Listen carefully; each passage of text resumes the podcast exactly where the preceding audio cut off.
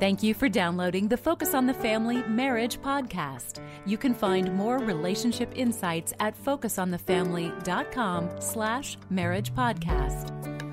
If a doctor prescribes an important medication for you, you'll probably take it uh, whenever you're instructed to. And in many ways, laughter is a good medicine for your marriage.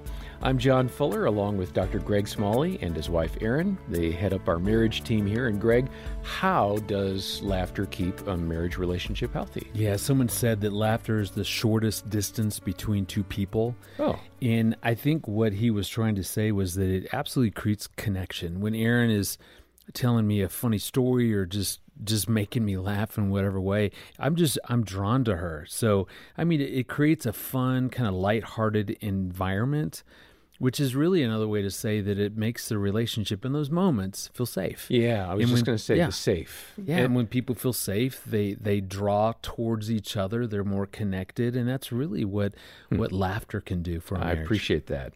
Well, Jim Daly and I talked with our friend Pastor Ted Cunningham. He's a friend of yours Yeah. as well, and um, he is one funny dude. And this conversation is based on a book he's written called "A Love That Laughs."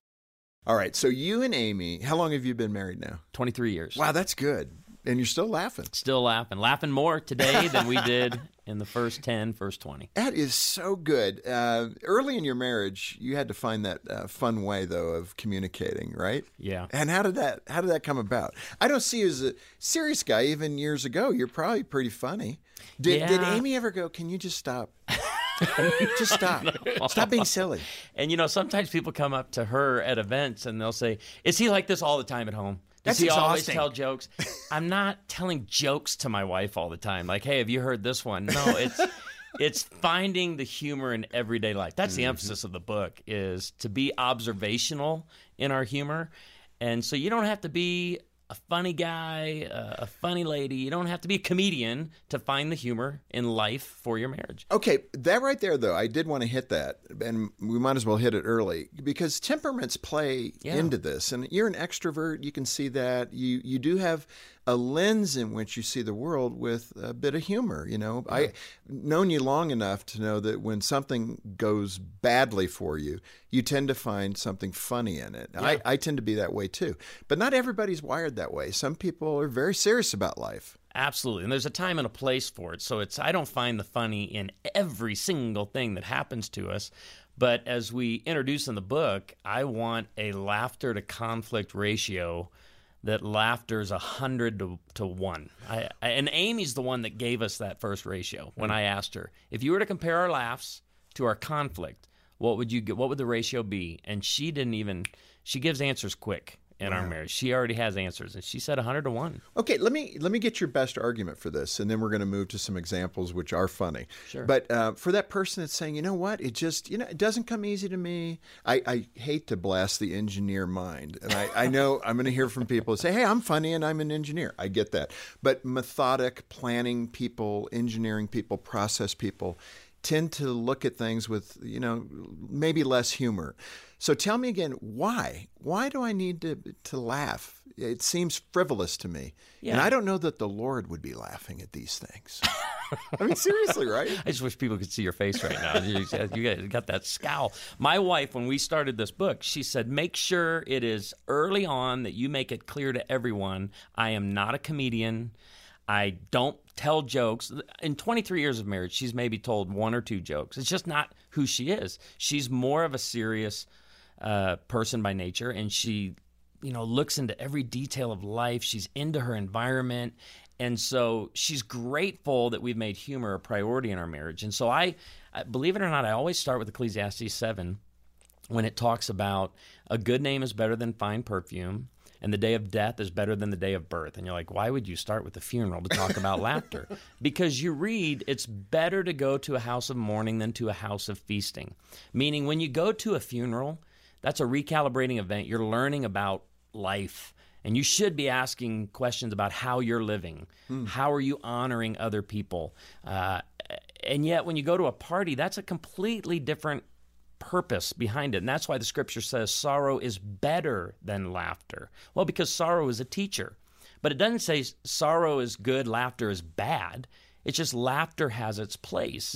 And so, laughter, a cheerful heart is good medicine. And what I love about humor and laughter in marriage is it's not only a good medicine, but it helps other medicines go down. I like that. So we can learn a lot in the process. And people describe my teaching at church or at, at conferences and seminars as, um, yeah, you, you get us laughing and then you just hit us with something. We, we weren't expecting it. We double Right. over. And with laughter, you kind of pick us back up and you give us a hug and then bam, right, right there again. You're like, oh, what? It's like we just got shot. It's very effective. Yeah, because laughter is a great tool. Humor is a great way that we can express ourselves through through difficult and challenging times. Always some great insights from Ted Cunningham and uh, Erin. Let me turn the corner and just ask about you and Greg. How has laughter helped you in your relationship? Well, how can you not notice? I'm married to the Dr. Greg Smalley, and he's hilarious most of the time. Most His- of the time. I Not all the time. appreciate his humor. I think all the time, but Well, She- She's thrown in some qualifications yes, here. I What are the appreciate his Erin? humor about 95% of the time. And then there's 5% of the time where I'm like, would you just be serious? But what it's done for us 95% of the time, that's a huge majority of our relationship, that it brings a levity, it brings lightheartedness to some situations that could really go south. And really, you think about it, if you're in a marriage where it's constantly serious and you're, it's like you're in an eternal board meeting um, or a business meeting, that can get boring and it can get monotonous and it can, it just is, it just takes the life out of the relationship. So, laughter's been a good thing for us. And I imagine that laughter was one of the things that drew you to Greg in the first place. It is. And you know what's funny? the fact that she was laughing at me. No. is that what you're saying? that you laughed. Maybe yeah, I did yeah. laugh at on, you in it. college, but I know. he's actually it's rubbed off on me too, and I laugh more. I would say in the last 28 years, I la- have laughed a whole lot more than I did my first 23 years of life. So, Greg, can you think of a time when, um, at the moment, you thought we we could laugh about this one day, but not right now? Usually, uh, let's see. You know, after we've had some hard experiences, uh, one of the things that my dad, a guy named Gary Smalley, who was one of the original kind of marriage event experts, and he used to say that that like when when you go on a trip or go camping or do something adventurous, that inevitably something's going to go wrong. And and that is so true. I mean, I think about the times that we've traveled or have gone somewhere, and then it takes about two weeks. I think before good you're rule of able thumb. Really, to just go back weeks. and I like laugh about it. Scientifically, it's proven that if you wait two weeks, you can safely laugh about it without to getting a Gary shoe thrown at Smalley. you or Yeah. something. That's yeah, good. and I think I think too what laughter does is that I think human nature. Um, there's something called confirmation bias. Whatever we believe about someone, um, we will find the evidence to support that belief Yeah. in whatever they're doing. And so I think it, in a marriage, what happens is that it's easy to kind of develop some negative beliefs. You might be going through a frustrating season in your marriage. There might be some tough things that you're facing.